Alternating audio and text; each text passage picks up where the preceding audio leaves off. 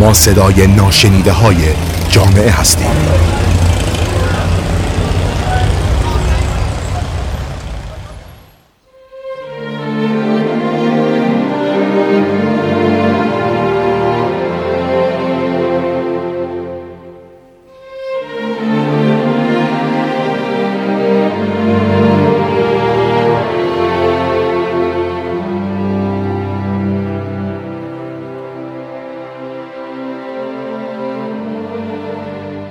سلام و درود، من زهره شکیبایی ثابت، روانشناس بالینی و روان تحلیلگر در حوزه آسیب کودک و نوجوان کار میکنم. با بخش دیگری از رادیو اطلس ما عنوان خشم در کودکان و راه‌های مقابله با اون در خدمت شما عزیزان هستم. مطالبم رو در چند وایس تقسیم میکنم و خدمتتون ارائه خواهم داد. خب، عصبانیت و خشمگینی هم مانند شادی و یا غمگینی احساسی هستش که کاملا طبیعیه و چنانچه جلوی این احساس گرفته بشه و راه‌های سالم بروزش یاد گرفته نشه، میتونه برای خود کودک و نوجوان و همینطور اطرافیان آسیب زننده و تهدیدآمیز باشه. بنابراین اگر ما بتونیم عکس‌العمل‌های مناسبی در مواجهه با خشم کودکان داشته باشیم، میتونیم آسیب‌های اون رو به حداقل برسونیم. خب، خبر خوب این هستش که کنترل خشم قابل آموزش دادن هست و اگر در دوران کودکی بتونیم اون رو به کودکان آموزش بدیم، والدین میتونن در کنار کودکانشون در محیطی با آرامش بیشتر زندگی رو طی بکنن.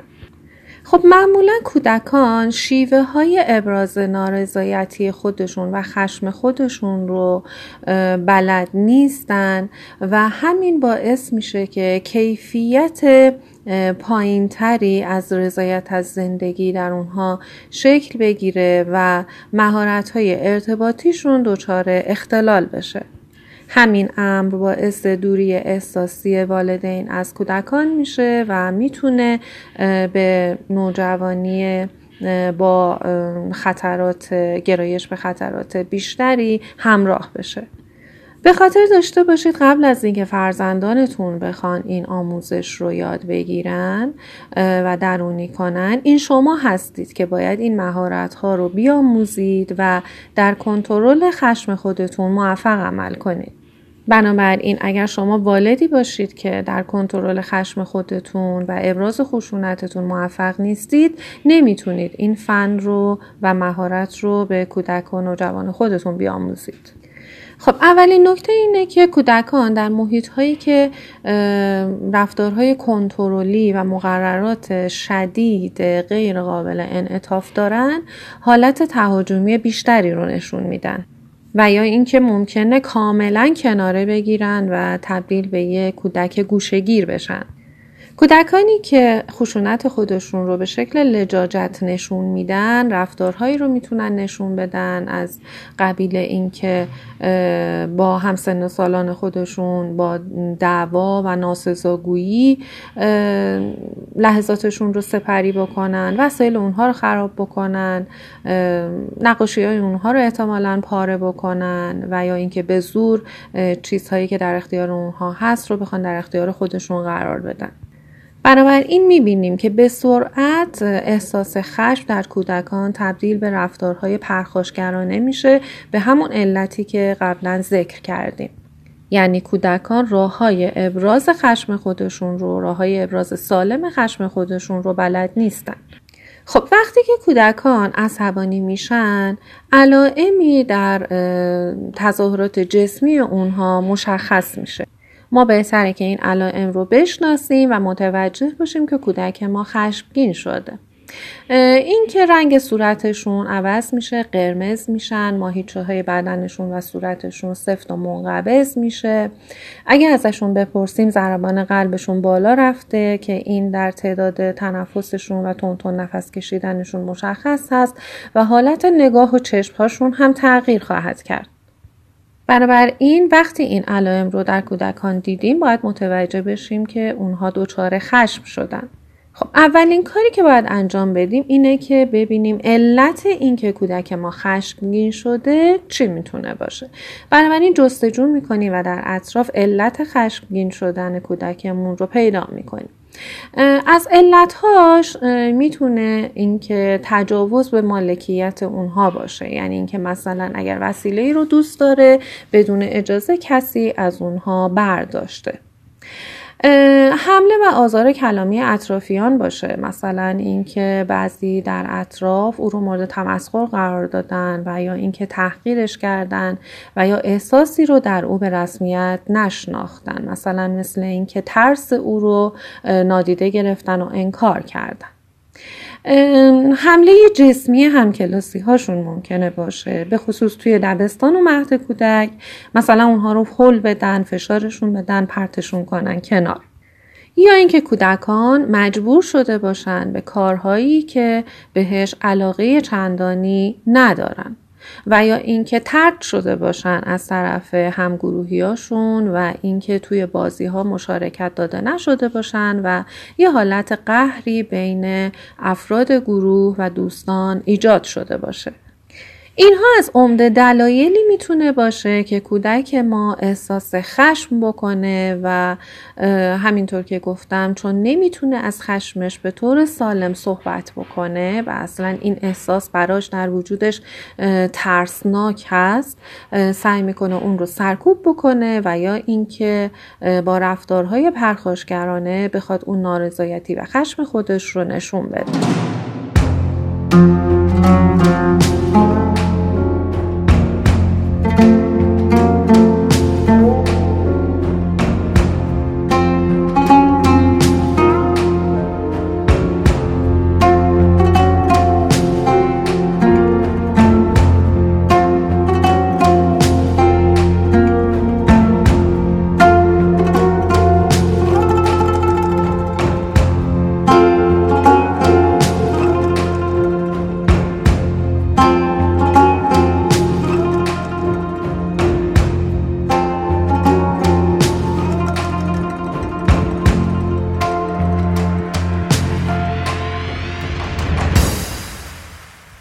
خب نکاتی که باید در نظر بگیریم اینها هستن. اینکه به اون نگیم که عصبانیتش بی‌مورده و مسئله مهمی برای عصبانیتش وجود نداره. هرگز بهش نگیم که تو بزرگ شدی، نباید گریه کنی، مرد که گریه نمی کنه. با این کار در واقع جلوی اون بروز احساسات گرفته میشه و کودک یاد میگیره که نباید احساسات خودش رو نشون بده و حتما باید راهی برای سرکوبش پیدا بکنه. خشم اون رو کوچک و مسخره جلوه ندیم، مثلا اینکه خجالت داره مرد به این بزرگی که سر یه همچین مسئله کوچیکی عصبانی نمیشه و از این قبیل جملات. در هنگام خشم خودتون رو مثال بزنید، میتونید از خاطرات کودکیتون موقعی که در زمینه‌های عصبانی میشدید براش تعریف بکنید و این خاطرات رو به شکل جالبی براش به شکل قصه توضیح بدید. وقتی که عصبانی هست در همون حالت او رو نصیحت نکنید و شروع نکنید به سخنرانی که او کلافه تر هم بشه، چون مطمئن باشید که فقط کلمات اول رو میشنوه و به ادامه صحبت شما گوش نخواهد داد، چون که درگیر اون احساس هستش. او رو با کودکان دیگه مقایسه نکنید، مثلا خواهر یا برادرت این کارو میکنه یا مثلا پسر همسایه و پسر خاله این کارو انجام میده. به هیچ عنوان در این شرایط او رو با کسی مقایسه نکنید، چون او احساس خودش و شدت احساس خودش و مسائل خودش رو داره. میتونید یک صندلی در اتاق قرار بدید، بگید که هر وقت کسی از اعضای خانواده عصبانی شد روش بشینه و آروم بشه. خودتون هم میتونید همین کار رو انجام بدید و در حالت عصبانیت کاری نکنید. حتی میتونید یه بالش دو اتاقش بذارید، بهش بگید که موقع عصبانیت میتونه به اون بالش ضربه بزنه. جملات خیلی مهم هستند در این حالت و سعی کنید که از کلماتی مثل تو باید، تو نباید، تو نمیتونی، تو اشتباه میکنی، تو نمیفهمی و یا اینکه الان اصلا وقت ندارم در این موضوع با صحبت کنم، از این الفاظ و عبارات لطفاً استفاده نکنید. از الفاظی مثل تو پسر خوب یا دختر خوب نیستی و اینکه دیگه تو رو دوستت ندارم هرگز استفاده نکنید، چون دنیای امن کودک رو هدف قرار میدید و او فکر میکنه دیگه تلاشی نمیتونه انجام بده و شانسی برای خوب بودن نخواهد داشت. به جاش مثلا میتونید بگید که وقتی که تو اون کارو کردی من یکم نگران و دلخور شدم و با همدیگه راهی رو پیدا میکنیم که دیگه این کار رو تکرار نکنی و میتونی خودت هم فکر کنی که چه کارهایی بهتر هستش که دیگه این دلخوری تکرار نشه. بازی‌هایی رو هم میتونید باهاش انجام بدید و یا اینکه این بازی‌ها رو ترتیب بدید که خودش در اتاق خودش انجام بده برای اینکه خشم خودش رو تخلیه بکنه و یا اینکه اون رو کنترل بکنه. مثلا مقدار زیادی کاغذ میتونید در اختیارش قرار بدید و بهش فرصتی بدید که اونها رو مچاله بکنه و در واقع حس آرامش و لذت از اون مچاله کردن کاغذها به آرامشش کمک کنه. فریاد کشیدن و سر و صدا کردن هم به آرامش کمک میکنه، یعنی لحظاتی رو براش فراهم بکنید که اون بتونه یه مقدار سر و صدا بکنه و یا اینکه فریادی بزنه تا اینکه بتونه از این تخلیه خشمش لذت ببره. آب بازی و خاک بازی هم برای کودکان برای اینکه در واقع بتونن اون خشم خودشون و عصبانیت خودشون رو تخلیه بکنن. گلبازی خیلی خوب هستش و اون فشاری که روی گل میدن میتونه به تخلیه خشمشون کمک بکنه. عروسک های کوچیکی رو میتونید براشون تهیه بکنید که اگر در شرایطی کودک خشمش رو نتونه به این اشکال دیگه بروز بده، حداقل روی اون عروسک بتونه خشمش رو خالی بکنه و شیوه های تنبیهی برای اون به کار ببره که از این طریق مجبور نشه که خشم خودش رو درون خودش بخواد سرکوب بکنه.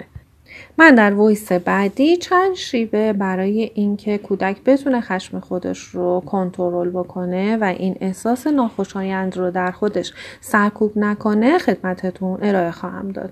ممنون، بدرود.